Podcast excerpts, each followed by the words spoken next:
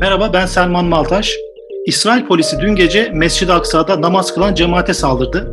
İsrail polisinin müdahalesinde Anadolu Ajansı'nın Orta Doğu editörü Turgut Alp Boyraz ve yine Anadolu Ajansı'ndan foto muhabiri Mustafa Alruf ve kameraman Feiz El Rume ile yaralandı. Bir Bakışta podcastinde konuğum Turgut Alp Boyraz. Turgut, öncelikle sana ve ekibine geçmiş olsun. Çok teşekkür ederim. Turgut nasıl yaralandın? Şu an sağlık durumun nasıl? Biraz anlatır mısın? Mescid-i Aksa'da polis müdahale ederken Filistinli gençler de onlara taşlarla karşılık veriyordu. Teravih zamanından denk geldi bu olaylar. Binlerce genç e, polise karşılık vermeye çalışıyordu. Onlarca e, İsrail polisi de karşı taraftan plastik mermi atıyordu. Ben tam Kubbetü Sahra'nın yan tarafındaydım. Kameraman arkadaşımla, foto muhabir arkadaşım da polislerin diğer tarafındaydı. Biraz aşağıdaydı. Onlar o tarafı çekiyordu. Ben de bu taraftan diğer e, meslektaşlarımla ekstra görüntü almaya çalışıyordum hani. Hem de aynı zamanda canlı yayın talepleri vardı. Televizyonlara bağlanıp olayı Skype'la aktarmaya çalışıyordum. E, ve oraya kadar da açıkçası plastik mermilerin ulaşacağını düşmedik, düşünmedik. O esnada sağımdan solundan vurulanlar oldu. Bir tanesinin başına isabet etti ve sağ ceketimin üzeri kan oldu. E, buradaki e, muhabir arkadaşım Esat Fırat var birlikte çalıştığımız. O dedi abi hani sağında solunda vurulanlar var istersen geriye gidelim burası tehlikeli olmaya başladı dedi. Tam tamam hemen birazdan gidelim demeye kalmadı. Ee, sağ bacağıma diz kapağımın altına bir plastik mermi geldi ama tam kemiğe gelmedi çok şükür. Olay yerindeki sağlık ekipleri hemen geldiler. E, spreylerle, merhemlerle müdahale ettiler. Hastaneye gitmeye gerek görmedim. Hani gerek yok sağ olun dedim. Orada bir pansuman yaptılar ve tekrar biraz aksayarak da olsa işimi yapmaya devam ettim. E, kameraman arkadaşım e, Mustafa Haruf en ağır yaralanan aramızda. Onun tam sırtına isabet etmişti. E, o sedyeyle hastaneye kaldırıldı. Yine e, diğer kamera foto muhabir arkadaşım Feyze Eburumeyle de sağ bacağından vuruldu. Onun da kemik kısmına gelmiş. Onu da aynı hastaneye götürdüler. Doğu Kudüs'teki Makaset Hastanesi'ne. Ben de olaylar biraz durulduktan sonra o hastaneye onların yanına geçtim. Gece yarısından sonra ikisi de taburcu oldu. Elhamdülillah durumları iyi. Biraz ağrıları devam ediyor o kadar. Ee, bugün yine e, muhtemelen iftardan sonra e, olaylar devam edecek gibi gözüküyor. Özellikle bu Şeyh Cerrah mahallesinde Filistinlerin evlerinden sürülmek istendiği mahallede hem ben hem arkadaşlarım e, görevimizin başında olacağız. Haber nöbetine devam edeceğiz inşallah. Peki Mescid-i Aksa'daki bu olaylar nasıl başladı? Dün e, yatsı namazından biraz önce bu Mescid-i Aksa'nın batısında silsile kapısı var ya da zincirli kapı. Ee, orada gençlerle bazı gençlerle polis arasında biraz gerginlik olmuş ki bunlar her zaman oluyor. Mescid-i Aksa'nın çevresinde çok yoğun bir İsrail polisi e, varlığı var ve bunlar bazen e, çoğu zaman iyi davranmıyorlar. Hani giren cemaatin e, aralarında bir gerginlik olmuş. Bunun üzerine İsrail polisi e, avluya girmiş büyük bir e, çoğunlukla. Ben hemen o olaydan biraz sonra hemen oraya intikal ettim. Plastik mermi, gaz bomba, özür dilerim ses bombası kullanmaya başladılar. Ee, biraz duruldu dedik herhalde. Tam derken yatsı namazına durduğu sırada insanların e, yeniden müdahale başladı. Gençler de onlara taşlarla karşılık vermeye başladı. Ee, bu e, Kıble Mescidi ya da Mescid-i Aksa olarak bilinen e, o kadim mescidin içerisine de ses bombası attı İsrail polisi. Ve o saatten yaklaşık 12-12.30'a kadar gece yarısına kadar 2-2.5 saat e, bu çatışma sürdü. Çatışma derken hani Filistinli gençler çevrelerden taşlar getirdi. Çünkü çok kalabalık bir cemaat de vardı tabii ki. Binlerce genç karşılık vermeye başladı e, polislere. Onlar taş ve şişelerle karşılık vermeye çalıştı. Ama İsrail polisi çok yoğun bir şekilde plastik mermi kullandı. Plastik mermi derken hani e, görüntüleri de ekrana yansıdı ve üzeri biraz plastikle kaplı kocaman içerisi metal olan bir şeyden bahsediyoruz. Kafaya geldiği zaman öldürme riski var. Göze geldiği zaman kör etme riski var. Ki bu yaralananlardan çoğu bel üstünde yaralandı. Yani dün özellikle e, hem bizim gözlemimiz sahada hem e, Filistin Kızılay'ın açıklaması e, İsrail askerlerinin belden yukarıya nişan aldığı yönünde gözünden yaralananlar var çok sayıda. Bunlardan 3 tanesinin gözünü kaybetme riski olduğunu söylüyor doktorlar. Maalesef böyle bir durum vardı. 12.30'a kadar falan devam etti. Derken İsrail polisi o silsile kapısından yukarıya doğru gelerek Kubbetü Sahra'nın benim de olduğum alana doğru cemaati e, kovalamaya başladı. Onlar gençler taş atarak geri çekildiler. Kapılara doğru onları kovaladılar. 12.30 gibi falan Mescid-i Aksa'nın dışında devam etti çatışmalar. Bu esnada Kadim Kudüs'ün etrafı surlarla çevrili olan o e, Mescid-i Aksa'nın içerisinde bulunduğu surlarla çevrili olan Kudüs'ün Şam kapısı var. O Şam kapısının olduğu yerde de çatışmalar devam ediyordu. İsrail tomalarla, atlı polislerle onlara orada da müdahale etti yine plastik mermilerle. Bir not düşmek istiyorum. Tomalardan sıkılan su dünyanın diğer yerlerinde sıkılan su gibi değil. e, İsrailli bir firmanın ürettiği çok özür dilerim lağımdan belki birkaç kat daha kötü kokan bir su. Onlarla bütün Kudüs'ün sokaklarını e, neredeyse mahvettiler. Yani Ramazan'ın başından beri Kudüs çok kötü bir şekilde kokuyor. Gündüzler özellikle sıcak olduğunda durulmaz halde diyebilirim.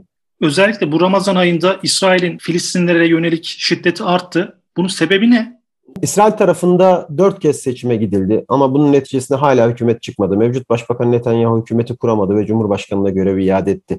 Beşinci seçim ufukta gözüktü gibi. Yani rakiplerine ver, rakiplerinden birisine verildi hükümeti kurma görevi ama mevcut aritmetik onun da kuramayacağını gösteriyor. Dolayısıyla seçim atmosferinde olduğu için e, sağcı hükümetin ve mecliste çoğunluğa sahip, sahip olan sağcıların e, ortamı daha çok gererek oy kullanmak istediği yorumları da yapılıyor. Nispeten doğru da bu yorumlar bence. Bu, bu bölgeye yani Filistinlerin olduğu bu Batı Doğu Kudüs'teki e, bölgenin karakoluna atanan komutanı özür dilerim yani komiseri suçlayanlar var son derece radikal bir isim diye.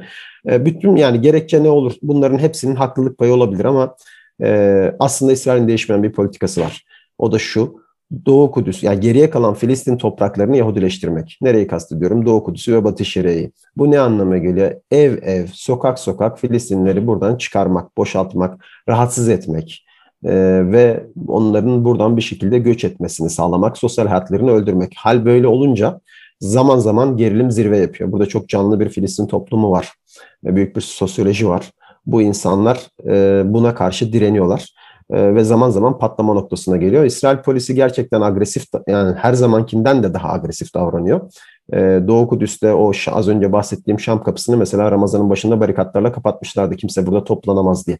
Halbuki o Şam kapısı Filistinlerin buluşma noktası. Hani hiç işgal olmadan önce bütün Filistin şehirlerinden gelip insanlar orada buluşurmuş. Gazze'den gelip balığını satana da rastlarmışsınız. Şimdi ise hiç değilse Kudüs'te kalabilen, hani buralardan sürülmeyen Filistinler orada toplanıyordu. Onu da yasaklamak istedi İsrail.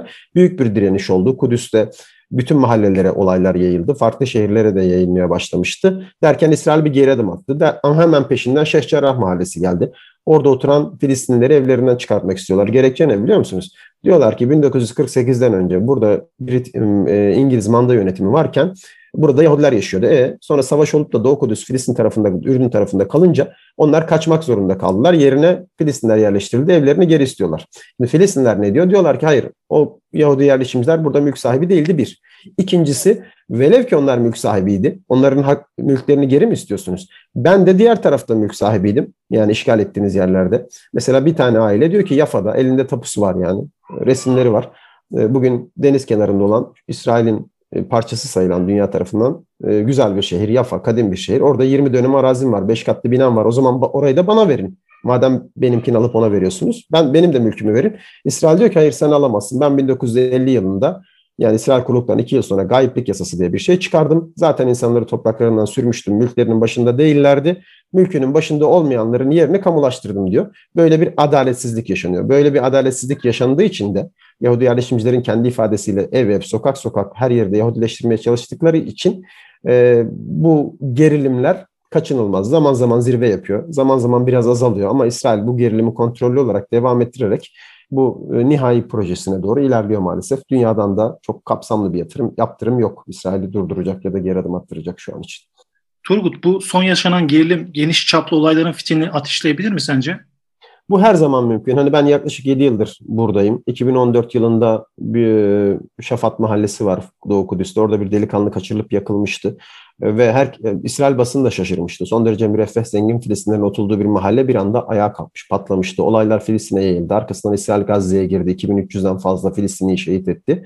Bütün bunların hepsi olabilir yani. Maalesef bütün bu risklerin hepsini barındırıyor e, bu olaylar. İsrail polisinin, İsrail devletinin e, tutumuna da biraz bağlı açıkçası. Yani e, bu şekilde sert davranmaya devam ederse olaylar artabilir. Bir de bu yeni bir risk var burada. Aslında zaman zaman daha önce de olan bir risk sadece İsrail polisiyle Filistinler karşı karşıya gelmiyor. Yahudi yerleşimciler de Filistinlerin olduğu bölgelere inmeye başladı. Onların bu kanis denilen e, terör eylemleri düzenleyen son derece radikal Yahudilerin çağrıları var. Hepsi silahlı bu insanlar ve bu insanlar Doğu Kudüs'e geliyorlar. Filistinlerin olduğu mahallelere geliyorlar. Karşılıklı arabalar yandı, evler kundaklandı son Ramazan'ın başından beri. Birbirlerine Yahudi yerleşimcilerin hepsi silahlı silah çekiyorlar vesaire.